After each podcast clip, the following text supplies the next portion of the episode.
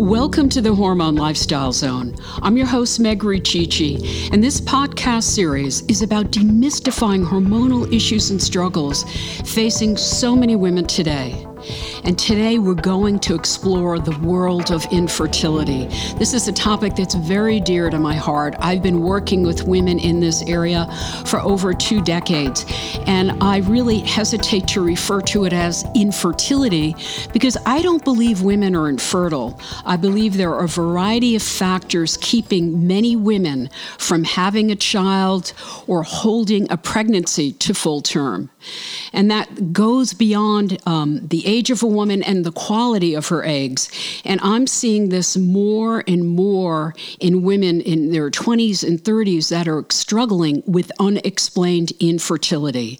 And so does my next guest. And the title of today's episode A Deep Dive into Unexplained Infertility, Miscarriages, Failed IVFs with Dr. Jonathan Scher. So, Dr. Scher is a New York City based fertility specialist. This wonderful physician has helped women and couples for over four decades bring healthy babies into this world. So, let me give you a little background about Dr. Jonathan Scher. He specializes in high risk pregnancies and is in the investigation and treatment of couples who experience recurrent pregnancy losses or have repeatedly failed IVF and unexplained infertility. Dr. Scher is a fellow of both the Royal College of Obstetricians and Gynecologists in London, England, and the American College of Obstetricians and Gynecologists. He was awarded, uh, awarded a doctorate for his research on the role of prostaglandins in spontaneous and induced labor and has authored numerous scientific publications in peer reviewed medical journals and has contributed to chapters in medical textbooks. His residence has included training at the Fane Groote Schuur Hospital, University of Cape Town, South Africa, and at the King's College in London, England. He has taught students and residents at the University of Cape Town Medical School and is a full time professor at Mount Sinai Medical School in New York City. He's also the author of two books Everything You Need to Know About Pregnancy and Preventing Miscarriages The Good News.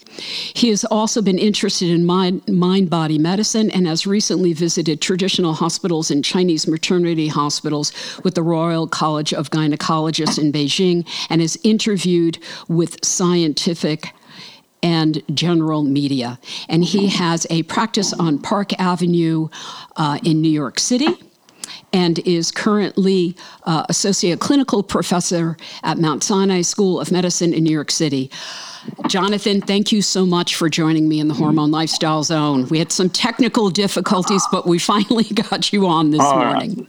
Right. Sure, pleasure. Thank you for that grand introduction. So, Jonathan, I, I think yeah. I, I, you know, you had sent me a list of wonderful questions, but I, I really would like to hear your take on why we're, and this is a broad question, why are we seeing so much more and more unexplained infertility? Are you seeing more of that in your practice over well, the years? Yeah. Yes. Just, uh, just to be, just to be clear. Mm-hmm. Um, the practice is largely involved with recurrent pregnancy loss and repeated failed IVF uh, F, uh, procedures, as right. you mentioned. Yes. Um, I think we what is happening now is that more and more. Well, firstly, there are a number of reasons. Uh, in the urban centres, uh, women are starting to uh, their families at a much later age. Mm-hmm. That's that's the one thing. And by later, I don't mean over forty. I mean in the in the, in the 30s, mm-hmm. and um, that could be one contributing factor. And also, I think there's more and more knowledge available, and there are more and more treatment modalities that are being done now, and and it's being demystified, and people are hearing from their doctors or hearing from friends that there are things available that they can do. And so I think they're coming forward. And you seeing them and I'm seeing them mm-hmm. because people uh, hear your name and they come forward to talk to you. Mm-hmm.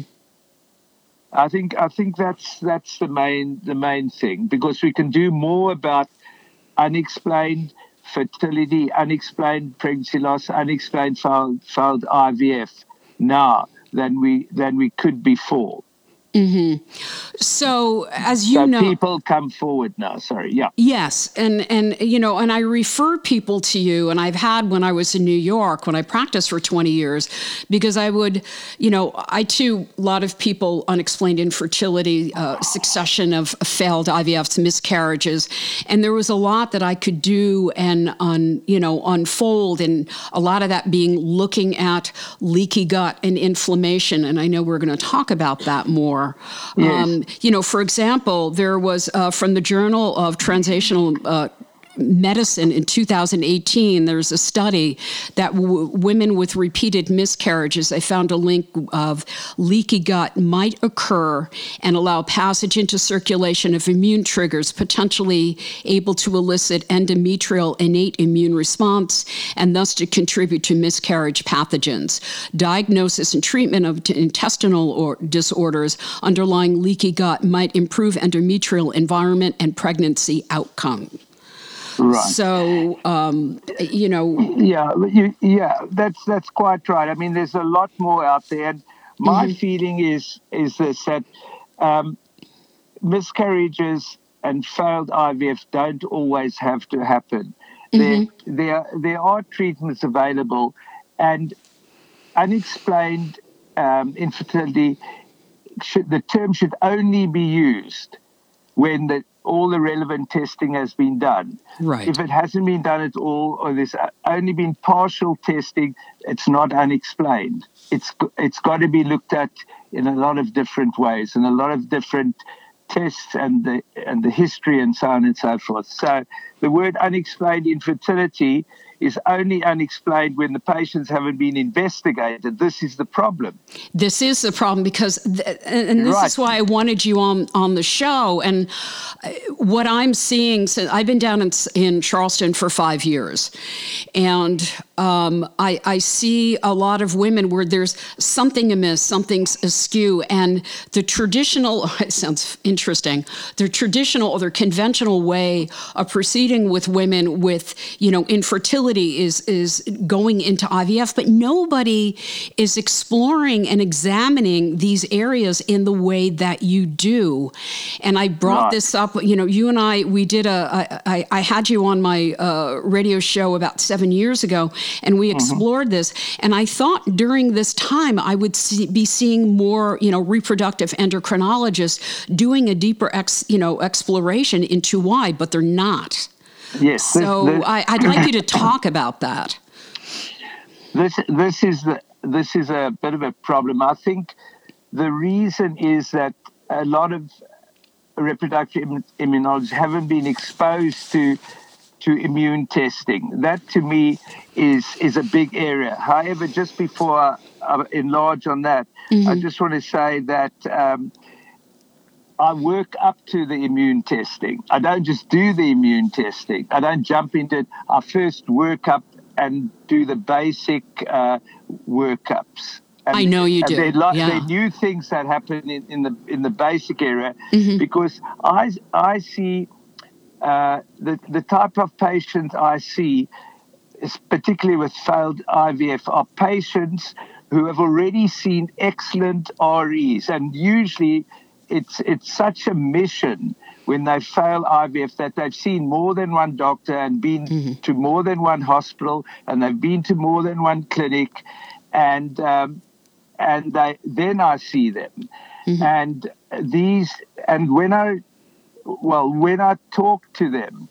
Um, I first make sh- make sure that I understand their history because they're long and complicated, and and when you hear these histories over and over again, you get a feel uh, of what they need even before you've done any testing.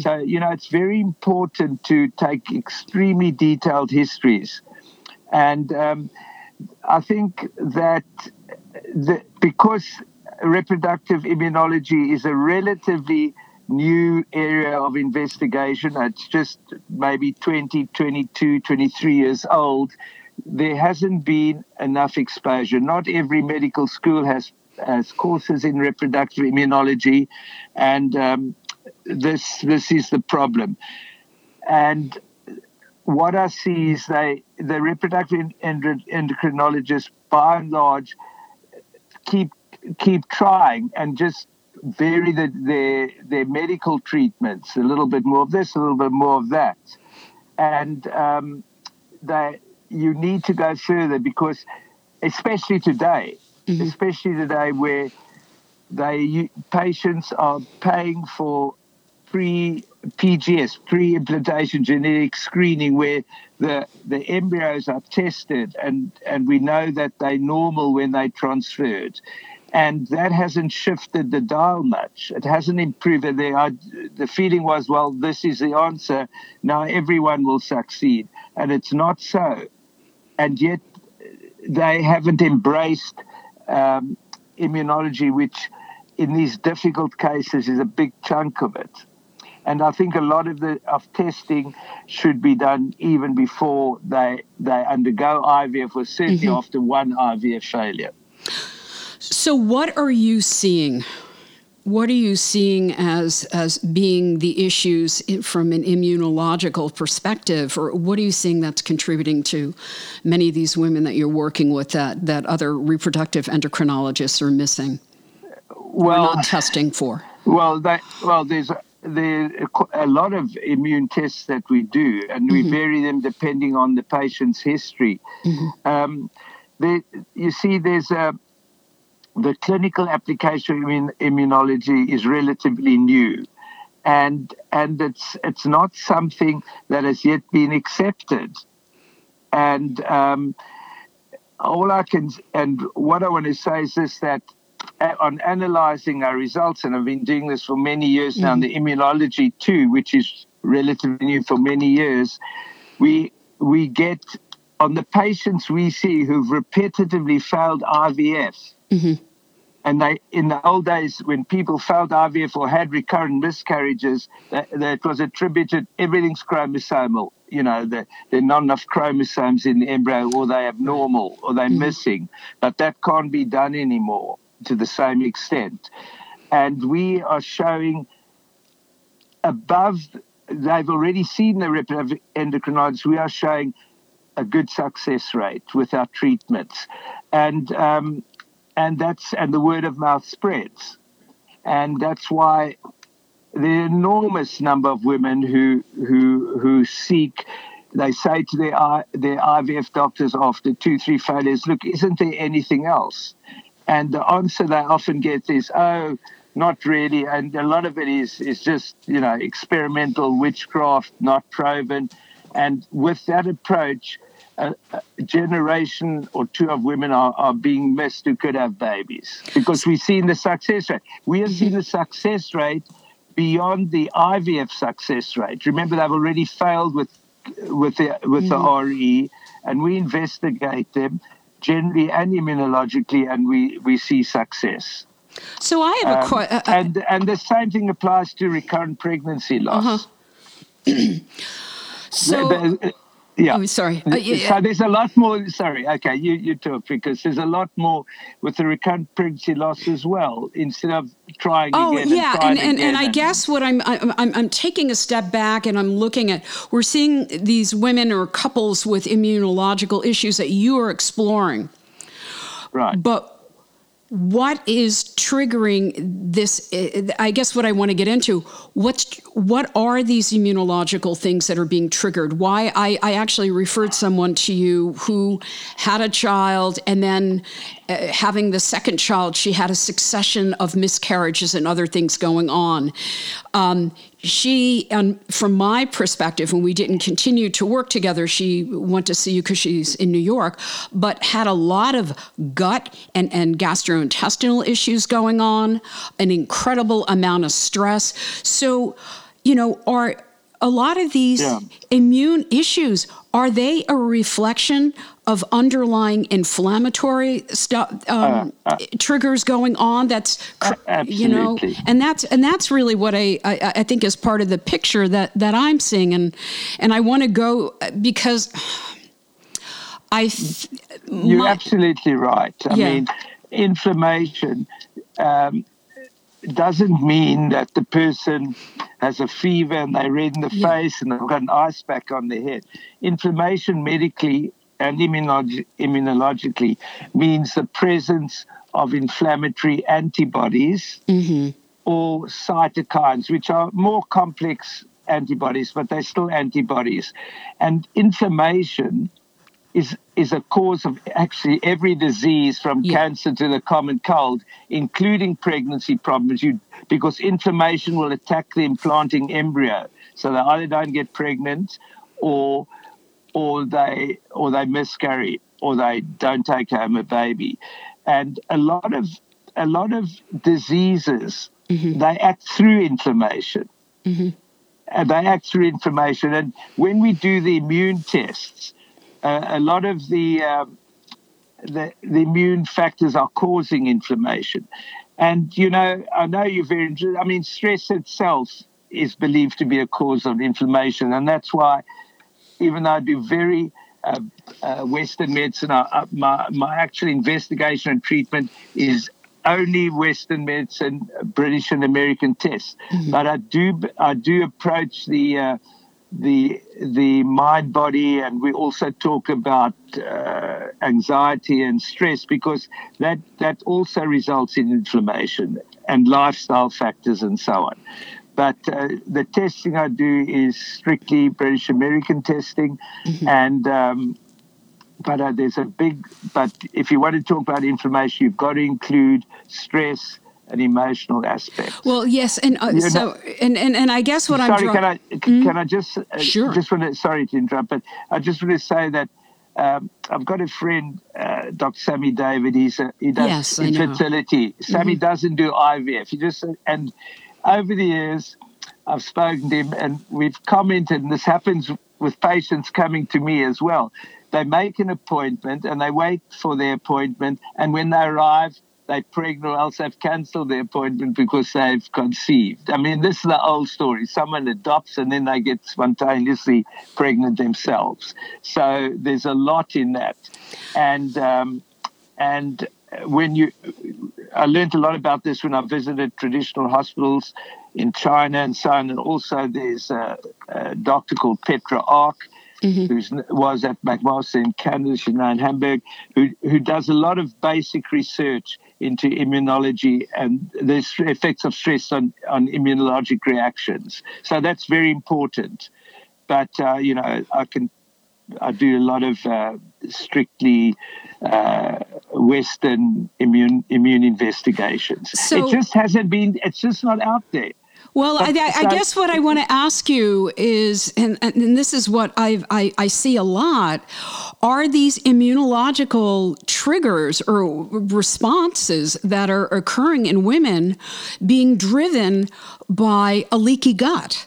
Is it be yes. driven? Yeah, and that's what I'm saying. So if we, that, yeah, that's one one. That's aspect, one, ad, and that's what I wanted to, to to to bring up because what I see in working with women, for me, it's not just about getting these women pregnant. It's making sure that they have healthy babies, right. and and and you know I right. and and again, and I I bring this up because I think it's an important part. A lot of times people think, well, if I if I take this drug or if I do this, then I'll be able to get pregnant, when we have to take a look at what, the, what is the driver underneath all of this. And I believe, you know, and we're going to explore what you do, but I, I, I think what I'm trying to drive home is I think a lot of these yeah. issues are also involving leaky gut, environmental factors, Absolutely. standard mm. American diet. Sure. So, they, go on. Yeah, go on. They trigger immune responses. Yes. But it's not only immunology. I mean, the, yeah. you see, the REs I remember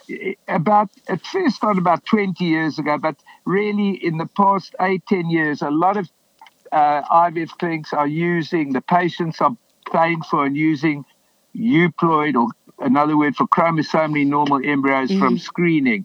Right. And this didn't, as I said earlier, didn't really. Like, at first, I said, "Well, this is it. Everybody's going to succeed," mm-hmm. and and it didn't happen.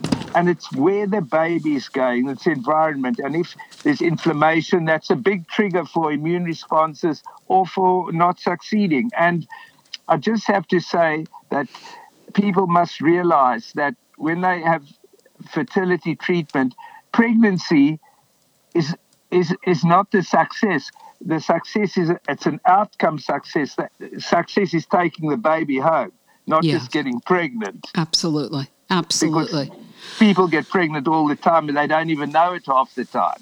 yes. So recurrent miscarriage, um, the in, that's why the you know the incidence of recurrent miscarriage about one in ten women, about fifteen to actually fifteen to twenty percent of women have a clinical miscarriage. But there's a there's a whole about twenty percent, an equal number, never know they were pregnant because they might not have any symptoms of missed their period yet, and uh, the fertilized embryo hasn't implanted. So, Yeah. um, I mean, um, but you're quite right about the leaky gut. I mean, the, these things are important, and the, there's a whole new era of microbiomes, which is to deal with bacteria in our bodies. Yes, and vaginal, are. and, and I know you're, you know, the gut and the vaginal microbiome, but Yeah, um, very important. but what I think is really, what I love about the work you do, and I've sat in, I, I sat on a- an initial intake with a client years ago. You really do take that deep dive. So you look at clotting factor issues and a lot of a, Yeah. a variety of things. So can you walk through what you have seen in clinically with women, so they can get a better understanding of of what you're treating Sure. that helps them along in holding a pregnancy that may not involve or may involve IVF. Okay, so let me, if I may, Sure. let me let me tell you. Okay, we'll take um, we'll take recurrent miscarriage or repeated failed IVF. Let me tell you how I approach it. Yes. is okay. Perfect. Firstly, when these when these couples arrive, Mm-hmm. and it's always nice if the husband comes along as well because he's also involved. And um, about uh, when when I've seen them, I ask them first to when they make the appointment make sure we get all their past records of all the doctors they've seen for fertility or, or treat, been treated for miscarriage or IVF to, to get me those records. And often we get hundreds, hundreds of pages transmitted to us. It's amazing, never under 200. So you can see what a mission it is to have a baby. And and, and it's gut wrenching, and that's why I've always been interested in this. Um, so this is what we they come in and they sit down and I've, I, I introduce myself and put them at ease and then I say the first thing I want to do before I take history is find out why you came to see me. That's very important. And you know, s- start, when um, you and your partner first met and and uh, lived together or got married. And for example, you tried for six months and and then you went to a gynecologist and had one or two tests and then they thought you should go to a fertility doctor and what the fertility doctor did did you have you know whether they were treated with with just trying with a temperature chart at first or whether they were given drugs like clomid and letrozole to induce ovulation and whether they had and then whether they went for IVF tell us about the retrievals. They volunteered quite readily.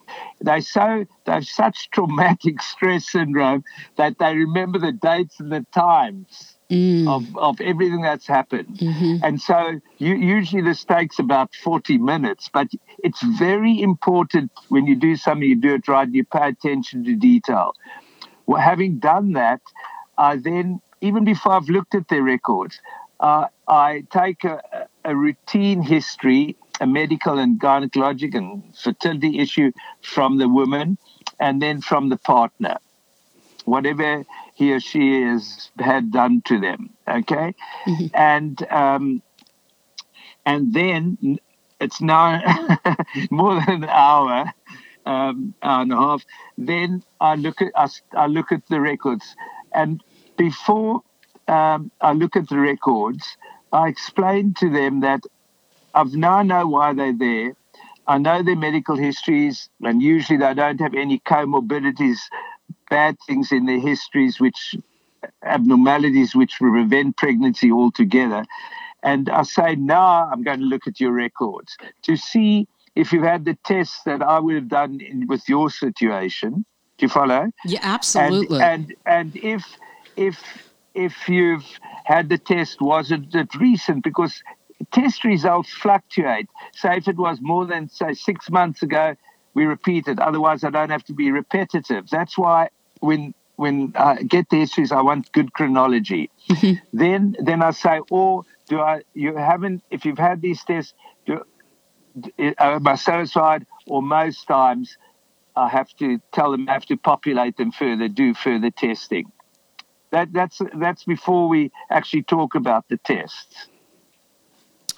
Okay. Um, and then um, what I do is I then I'm rather naughty because when when they when I go through the test results, I say, "Oh, I see. Yes, you've had a prolactin done. Do you know what prolactin is?" And these highly, often highly intelligent professional people, or not professional, but people mm-hmm. are intelligent. They they're looking for help. Do you know what is? No, I don't know. Do you know what? Do you know what an antiphospholipid? You've had anticardiolipin. Do you know what that is? Do you know what an anti what what a thyroid level is? No. I, and they say, I say, don't worry about failing a test. It's a multiple choice. But then when I start, before, once I've seen what they've had and I feel I have to populate it further, I then say to them, you know, uh, you've been through a lot and just from what I've learned and my interest in mind body medicine, I, I, you can't give a reason for it, but I feel it helps if people um, know why they're having a test. Absolutely. It just helps. And and um, uh, and then they inver- I say, would you like now? Otherwise, in, in the next 10 minutes, we'll be done. I'll give the nurses the tests that, that I feel you need. And invariably, with re- in fact, no exception, pay, uh, patients say, oh, yes, please, we'd like to know why we had the test. I said, you, you, you're going and you're having all these tests and you're highly intelligent. You wouldn't do this in your normal life, but you just accept it. And it helps if you know why you're having it, so you can understand. It also lead you to understand this isn't your fault. This infertility is a disease like any other disease. You've got to you've got to investigate and treat it. It doesn't have to happen. And then I, I spend, uh, I, I tell them, well, and I, and I also, you know, intergenerational aspects have to take it, be taken into account. By that I mean, you know, baby boomers, uh, they, they've finished school and their, their mission is to go to college, get a job, stick to that job, save money for their children, their grandchildren. But when you start getting subsequent generations, like millennials, if you look at it, millennials are a group which like to have things explained to them. So, you know, uh, people, a lot of them are millennials or Generation X and so on, they need explanations. And, and they, well, the patients jump at it. They want to know. And then what I do is I, I outline the basic tests see the ones I've had done or haven't had done, and then I then after I've done those, I go into the immune tests. I build up to it mm-hmm. and explain it. Well, I you know, and then, I, and then we do the bloods and we do the tests if they want to have them. But I like that it, it is an important to explain. It's empowering. They become Absolutely. part of that process. I mean, I do yes. that in my practice. I, you know, people come in and for variety of, of, of reasons and many with fertility. I explain every supplement. I explain why we're looking at diet. I explain why we need to do a more yes. in-depth thyroid panel. So, you know, you know this, but a lot of times they'll just check the TSH. Well, that's like looking at the front door of a house and saying, I'm going to buy this house, but nobody's paid any attention to TPOs and antibodies. And I've actually right. seen, oh, seen good. that be a tremendous. I had one woman, uh, she had quote unquote unexplained infertility for seven years, finally got pregnant with IVF, and I kept insisting, please get your antibodies and TPOs tested. I'm editing a lot out. I sent her to a fabulous uh, uh, thyroid endocrinologist down here, Brittany Henderson. She's somebody who's amazing. Anyway, she discovered that she had Graves.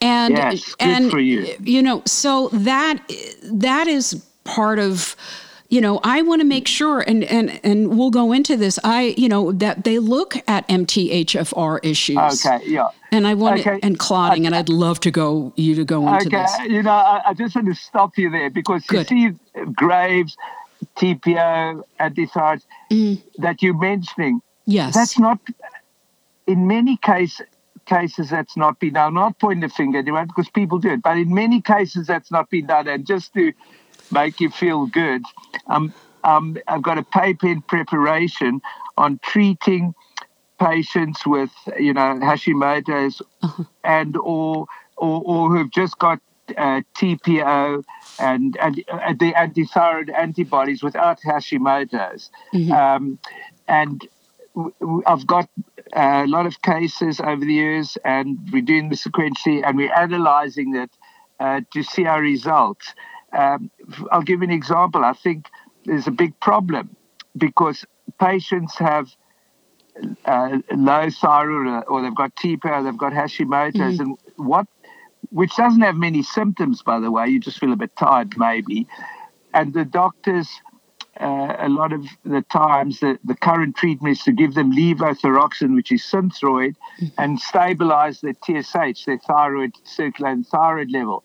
And they, in in fertility, that that doesn't show all that much improvement. And the reason is you have to it's an it's an antibody TPO and anti antibodies, mm-hmm. so auto antibodies. So we give them auto autoimmune directed treatment.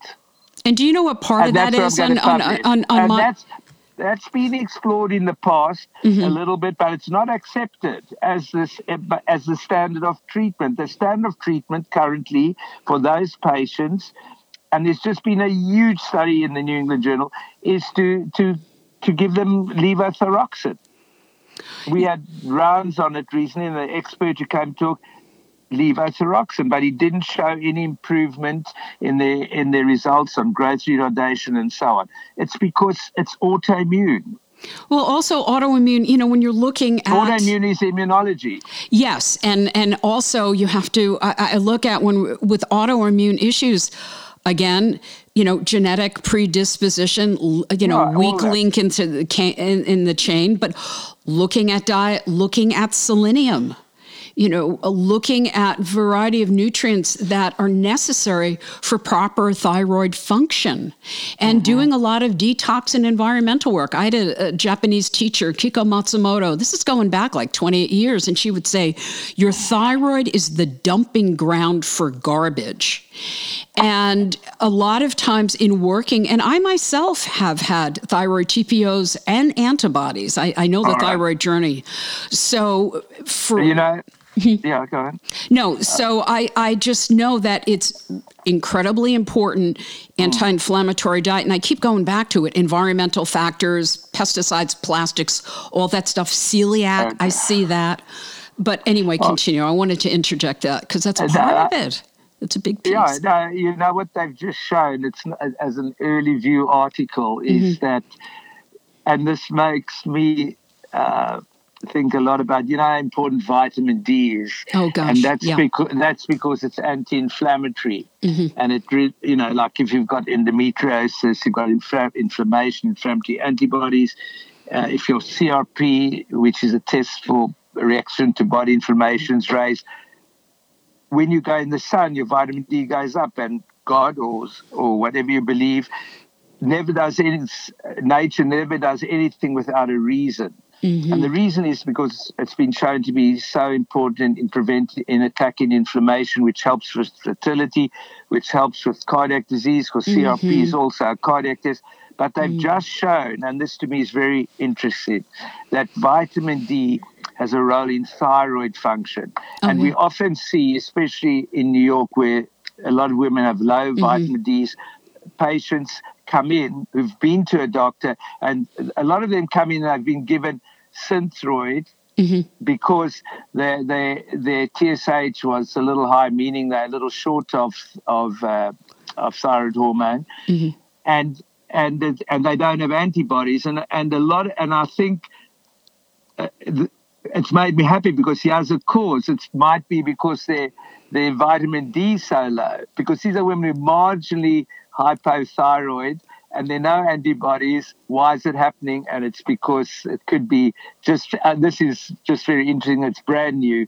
Um, the endocrinologist I work with was very excited when I told him I've just got this immunological immunology article from the American Society of Reproductive Immunology. Mm-hmm. They've shown it, and um, you know this might be why we see these women with just low thyroids on 50 micrograms or 25 micrograms of of synthroid, very low dose. But you know, there are a lot of other things. But there, yeah, there are, and you know what's interesting, that's Jonathan? Just one thing. I mean, yeah. that's one of my.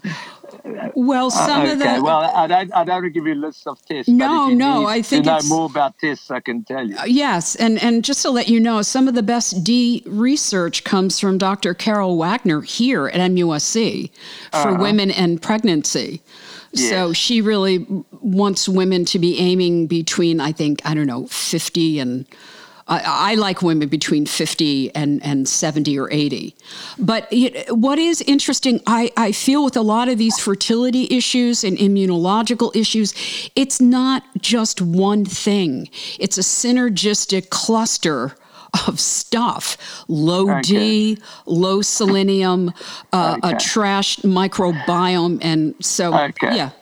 Okay. Now, I just want to say that um, we some some said immunology conference and uh-huh. over a beer at the end of the day, we discussed there's not going to be one treatment right. for pregnancy loss or for yeah. recurrent failed mm-hmm. It's multifactorial. Yes, when you when you look at Okay, so I do these investigations. I do mm-hmm. a lot of tests, and w- that's the point. You've got to test, otherwise mm-hmm. you're not mm. expert. And when, for example, when you find someone who's got anti-thyroid antibodies, mm-hmm. because we always test those. Of course, right. I don't go. I haven't done the basic test, but say we're mm-hmm. doing the immune test, and they've got anti-thyroid antibodies.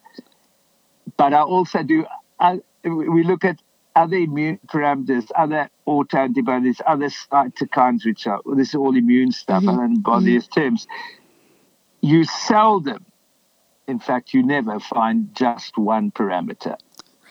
They all have, might have the same treatment. They might be all autoimmune, but you might find things which not uh, which are not autoimmune. Other the other immune things, not necessarily autoimmune. They can be alloimmune, other things, but there's never just one thing.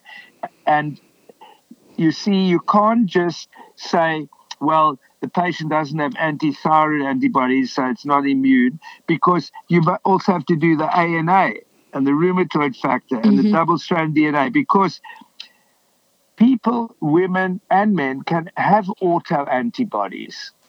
And sometimes it acts against you and sometimes it doesn't. And when I do an autoimmune test, if we find anti-thyroid antibodies or lupus antibodies, even though they've got, they don't have it or they don't have it clinically, you have to treat them if they're having pregnancy problems because autoimmune findings are common in women with recurrent pregnancy loss or implantation failure where they don't get pregnant. So whether it's, I'm trying to make a point, whether it's the lupus antibodies or the antithyroid or the ANA or the double strand, we do quite a few of the more common autoimmune factors because you don't want it to be unexplained. They might not have antithyroid, but they might have lupus antibodies. Mm-hmm. And but I'll also make a, a point, and this is important, to reassure them that if we find autoantibodies, say to lupus, and they don't have lupus, they don't have to worry. They're not going to get lupus in the future. Once they've had their child or they've decided not to pursue things, they don't have to worry about it.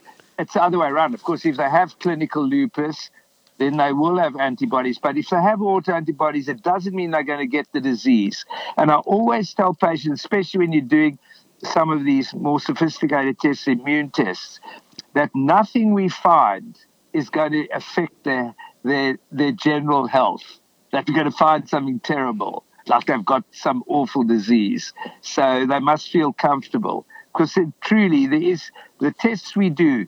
If hypothetically, which means make believe, and when I was once said that a patient, if if if hypothetically you didn't want a child, right? Mm-hmm. Then you can throw all these results away. And then I said that she started crying. She said, I do want a child, I do want a child. That's how, how people are suffering, you know, mm-hmm. just um, if hypothetically I didn't want a child, all these test results can be trashed. Of course, lifestyle factors, which are important, people should always adhere to. And that's also something we discussed. But, you know, I'm just, in the time available, we, we couldn't go through all the tests we do. But if you want to use some of them, I can, you know. Yeah, I, I, I do. Actually, I would love, could you kind of walk us through a client that you've worked with and, and the treatment and the outcome so oh, people oh, yeah. can get an understanding of yeah, you know what all you. these tests lead to and, and, what the protocol would be to help this couple or this woman to have a child yeah well the, the protocols are so varied there's no mm-hmm. fixed protocol i know um, um, it depends on the on the individual's on the individual's history and findings but essentially what a what I do is I first do the basic tests like cultures, uh, ureaplasma and mycoplasma. Those are not, can you hear me? Yes, I can. Uh, those are not STDs. This is all part of the micro and the bacteria that you find in the vagina, which which cause inflammation, which can interfere with pregnancy, and it's a known cause of not succeeding. You don't have to treat it unless it's around a baby. It's not an STD. And but it makes the the vaginal and uterine environment inflammatory. That's what we talk about: inflammatory, mm-hmm, inflammatory mm-hmm, antibodies. Mm-hmm. And then you also have to. I also check the male because um, you know even if they've got embryos transfer or they or whether they just do it on their own, if the male's got ureaplasma, for example, in his seminal fluid, prostatic fluid, that has to be treated as well because when they have intercourse, even though it's not an STD, it, it does go backwards and forwards between the couple. And I also do something uh, not it's not widely known, but I also uh, do a second culture, another Q-tip to look for any other bacteria because if the bacteria in, in the seminal fluid or in the vagina which shouldn't be there. Like you find odd bacteria. Right. Should you treat it? I think you should because there's something called chronic endometritis, which is has become very important in the work of, of patients, particularly if they fail chromosomally normal IVF. Um, and we don't know where, where the inflammation of the bacteria have come from. And then then I, I do some tests on the male. I look at these at the sperm a bit more carefully. It just depends on the history. Look so at fragmentation. These, these, these, tests that you're doing are these tests that that are not are normally. Yeah, but are these basic tests? No, that... no, pe- no. People do them, but I oh, okay. Uh, we, we make sure they've done them. Okay. And then you know, then we check the in the women the thyroid, the prolactin, mm-hmm. the autoimmune findings. We we check for depending on the history for polycystic ovary syndrome right. that is found in fairly high percentage of uh, people who fail IVF or repeatedly miscarry. Right. And and no, the the original description of of polycystic ovarian syndrome, where they had to be obese, hairy, and acne and miscarry, doesn't. Not the case in it. my practice. That's not the case. You've no. got to look for it.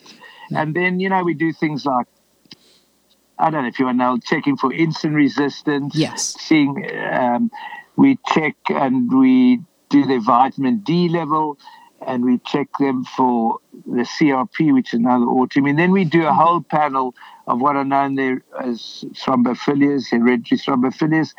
Um, these are factors that interfere with blood flow to implanting embryo. Mm-hmm. Um, you know, um, then after that, we, you know, we start doing immune testing. And um, and immunology really means uh, uh, your immune, your immune system protects you from things from outside. That's mm-hmm. what it does. You know, if you eat a salad and someone wash, hasn't washed their hands, the um, and the food goes down the intestine, the immune cells in the wall of the intestine recognize something foreign, just like a fireman, spray it with foam or antibody, and they're destroyed. Mm-hmm. It's just incredible. And every lining in men and women, whether it's vagina, cervix, uterus in men and women, urethra, rectum, bladder wall, eyes, nose, ears, mouth, skin, have immune cells. And, and you, immunology is very important. um, an immune cell is like a little pig fire extinguisher which produces fomal antibodies, so it protects you. And then we, we look at the immune cells and we look at, like people have heard of natural killer cells. Your immune cells are your white blood cells, they're about 60 or 80 kinds. And um, we do a panel of those, and then we look at very inflammatory antibodies uh, as opposed to less inflammatory ones. We look at um, we look at immune responses between the couple. We look at factors that control the intensity of immune responses, and we look at another. I have, important, I have a question. When uh, you okay. say, uh, go on. What do you mean? Because I see immune responses between the couple. Can you talk about that? Yeah, well. Or tie it in it after you okay. finish this? You see, okay.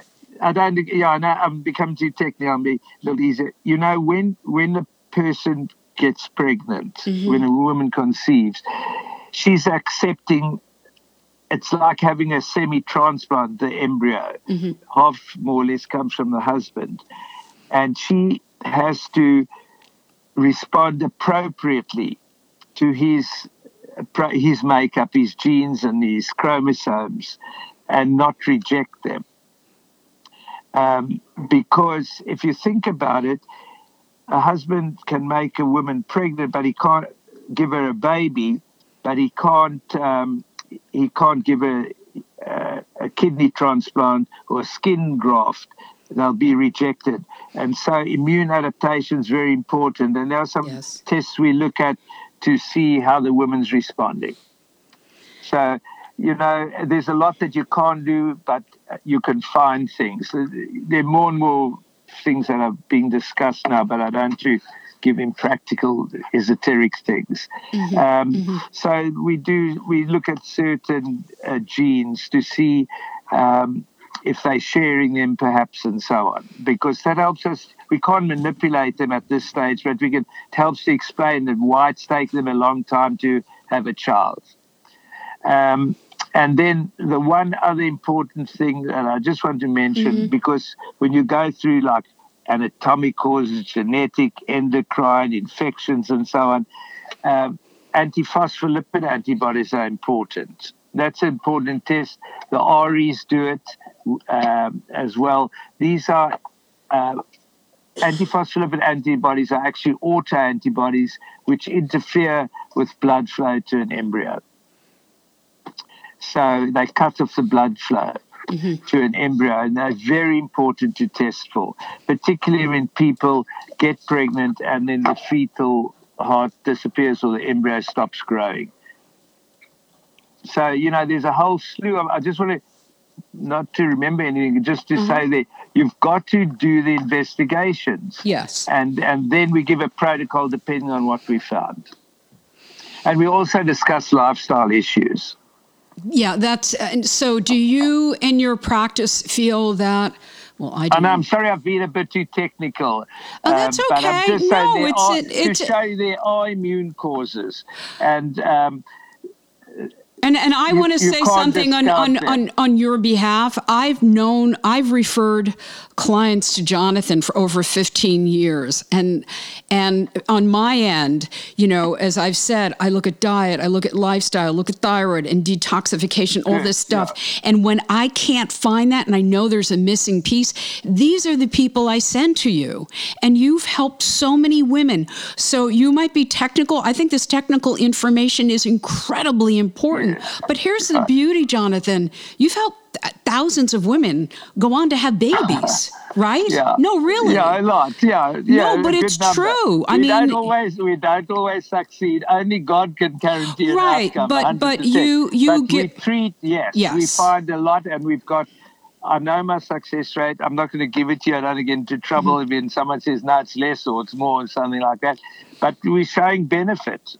Mm-hmm. But and the benefit we're showing is making sure that they've had the basic test. Now, a lot of mm-hmm. patients come out who've never had their antithyroid antibodies tested. Mm-hmm. A lot of them mm-hmm. haven't been cultured. You mm-hmm. understand? They've, oh, yeah. them haven't their vitamin D checked. I know and, that's um, what I always write down. Yeah, but, yeah. you've got to do. you've got to do the basic work. Now, every, mm-hmm. you got to make sure they've been done. Mm-hmm. Okay, so most, a lot of times they haven't been done, but times they've been done as well. Um, but that doesn't mean they've had no tests, but you see the tests that get done for mm-hmm. fertility are standard, which are important, like a sperm count, check that the woman's ovulating, a hysterosalpingogram to see that the tubes are open, yes. and then a saline or water ultrasound called a sonohysterogram, where you squirt fluid into the endometrial cavity before you put the wand in the vagina with a transvaginal ultrasound to see there's no polyp or septum in the uterine cavity. Mm-hmm or scarring, which has to be correct. The REs do that all the time, which is very important. Yes. Um, but when they don't succeed, you've got to go further. And mm-hmm. that's including some of the basics you've mentioned, and then and then the immune immune tests. Mm-hmm. Now, because it's relatively new, it's it's not out there, and um, com- people are learning. And I, I, know as I do, sometimes I do. Well, I always do long reports to their doctor, uh, a narrative, and I see now that they. I'm getting patients from the REs who've who've treated their patients with Lovenox, you know, low molecular heparin and then they still haven't succeeded. We look further, but they that's are. a blood. That's for women that have clotting. So if they may not know what that is, issues, it's for yeah. clotting factor yeah. issues. You see, it used to be believed that um, when a woman has an early miscarriage, whether it's from IVF or spontaneously or from Clomid, um, they, that it's a blood flow issue. It's all, always that. But in fact, we're finding the very early ones um, are in fact have an immune basis. The later ones, are, towards the end of the first trimester, 10, 12 weeks, or in the second trimester, are usually the blood flow issues because physiologically, it's only around about 10 weeks that the maternal blood flow contribution to the early placenta occurs. Mm-hmm. You understand what I'm saying? So yes. that makes sense that why maybe the blood clot issue the antiphospholipid antibodies are not that relevant to to the sort of loss that occurs soon, uh, like a chemical pregnancy or, or very early loss. Should I explain what a chemical, what what a miscarriage is, and what a chemical yeah, pregnancy please, is? Yeah, please do. Is that, is that yes. old news? No, no I, I please okay. do. Okay. Uh, a, a, miscarriage is the the loss of a pregnancy before 20 weeks, once it's established, or or a, a, baby weighing one pound. That would be classified as miscarriage. After that, it's a stillbirth or growth retarded or etc. Um, a chemical pregnancy is a pregnancy where it's established. In other words, the woman has a an, an HCG level, which is a pregnancy hormone level that can be measured and yet it doesn't get far enough, doesn't progress far enough to see anything on ultrasound. Mm-hmm. That's a chemical pregnancy. And just incidentally, um, a an early miscarriage, a chemical pregnancy, where there's nothing yet, you're pregnant but nothing's been seen on ultrasound, is regarded as a miscarriage, as well as an ectopic pregnancy, where pregnancy develops outside the uterus, in the mm-hmm. tubes, or in any other part, is also regarded as a, a uh, miscarriage by the American Society of Reproductive Immunology. So, if you've had, if you, for example, you you get investigated. Usually, it was said after three, you qualify after three miscarriages. But now, you the new guidelines after two miscarriages, you you you you qualify for investigation and treatment because the, the reason being that the, the recurrence rate of a miscarriage after you've had two or three is, is almost the same, around about 33% or something like that. So now you investigate two, two miscarriages. We also investigate uh, after one miscarriage, if the patient miscarried, for example, and they've had a chromosomally normal, normal embryo transferred.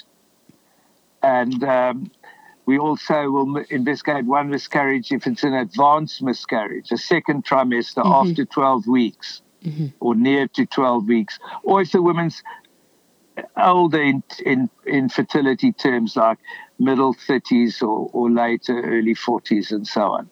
So, so you don't have to wait to recurrently miscarry before you investigate or recurrently fail IVF before you miscarried. We usually investigate IVF after a mis- after a failed in IVF, after two failed IVFs. But if the the IVF, even the first one was had a normal embryo transferred, mm-hmm. chromosomally normal, had been tested. It's called PGS. Right. Um, then you you should be investigated because now you've you can't say, oh, well, it's the embryo. It was it wasn't normal. That was so, that. So, I, I, found that very helpful. That was so really the, good. The indications for being, you know, I, I still get. Can you believe patients who say, "Well, I've only had two miscarriages. The doctor said I must come back again." if if I because you, if you don't succeed next time, then we'll do it. I, okay, I know, maybe I, that's yeah. okay, but that's a little cruel if you appreciate the agony and what a mission it is for people to have to when they can't get pregnant. It is so gut wrenching. Well, yes, and I had sent sent you somebody. And recently. no one knows it more than you, Meg. well, I sent you. you. You see these patients. I know it's hard, and but the. Uh, I really, and I sent you someone recently. I mean, I've sent you people that have had four or five miscarriages, and Absolutely. they were like three, four, or five months along. But, you know, also I have patients, maybe not all out in New York, who, mm-hmm. who we recommend treatment to. And I've had occasions where their, their doctor said to the RE, and I mean, I think it's unreasonable, said, uh, if you do that treatment, I'm not US I'm not treating you. You know, I know I've heard it's heartbreaking because, because a lot of it is. I mean, it is science. It's it's a very scientific. Uh, so I I have a question. But, um, do you work with clients that are out of state?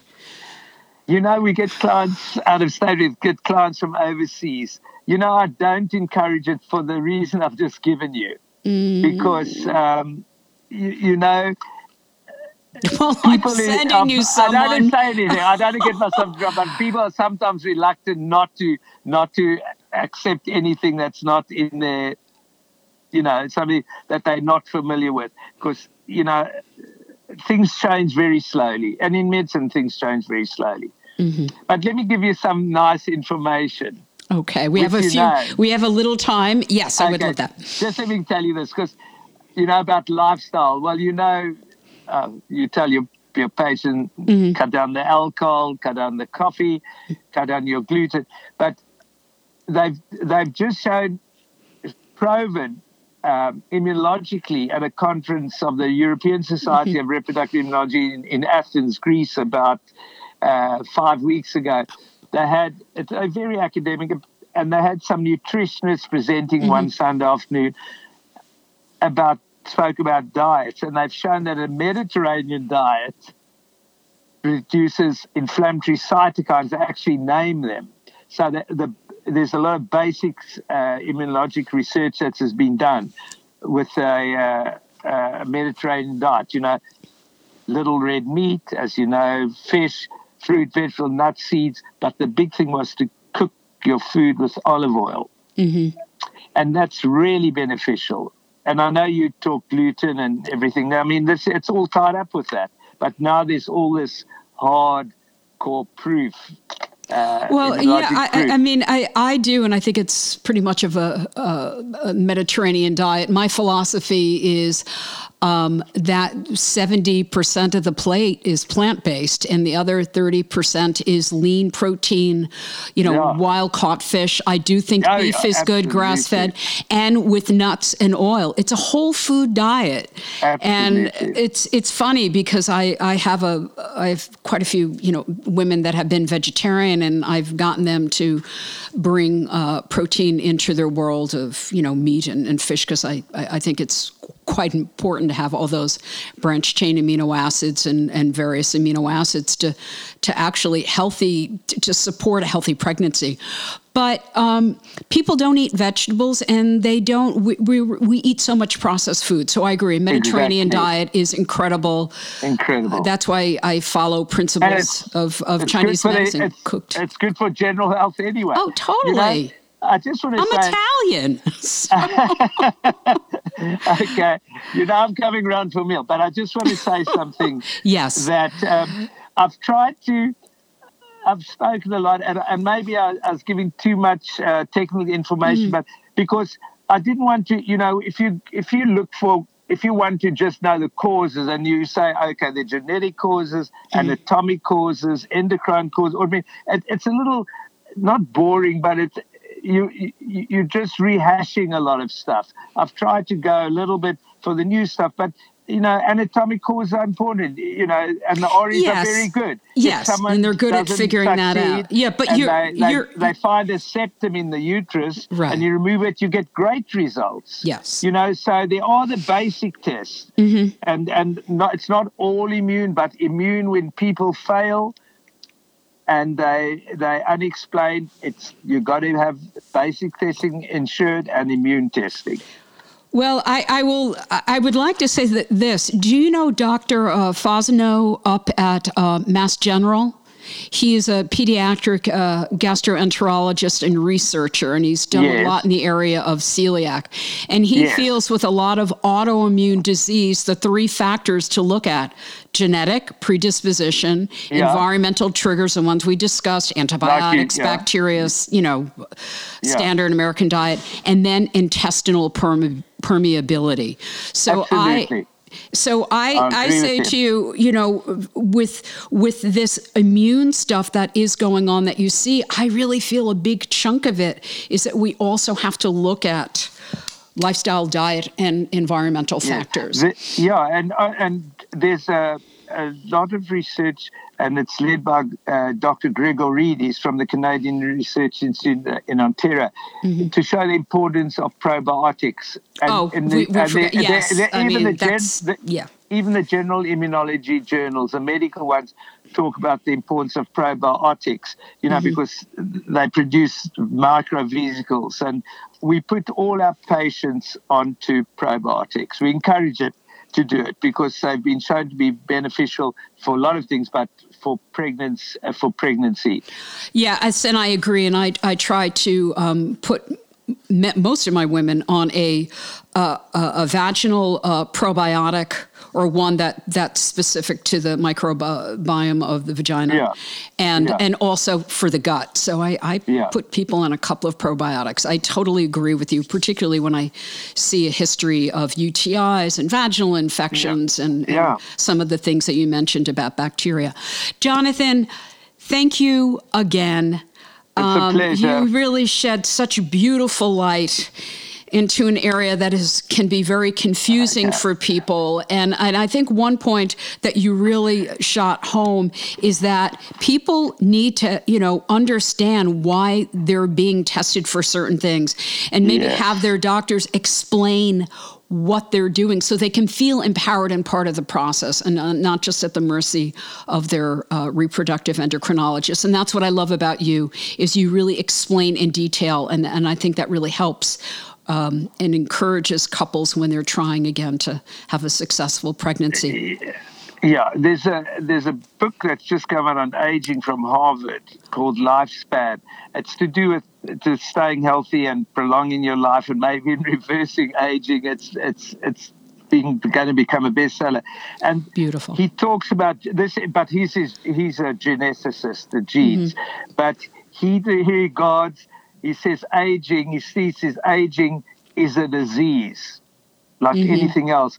Yeah. And and I think that repro- reproductive problems can be treated, and Absolutely. they must be treated.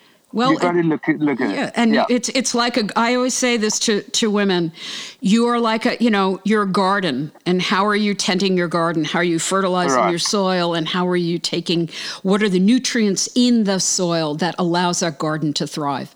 Yeah. So, Dr. Scher, Jonathan, thank you again. Okay, please and um, thank you. We will speak soon. Many blessings to you. Okay, you too. Bye bye. Take care. Bye. That was an amazing podcast today. I'm so glad that I had Dr. Jonathan Scher on the show. He is an incredible detective and he's helped, again, so many women and so many couples.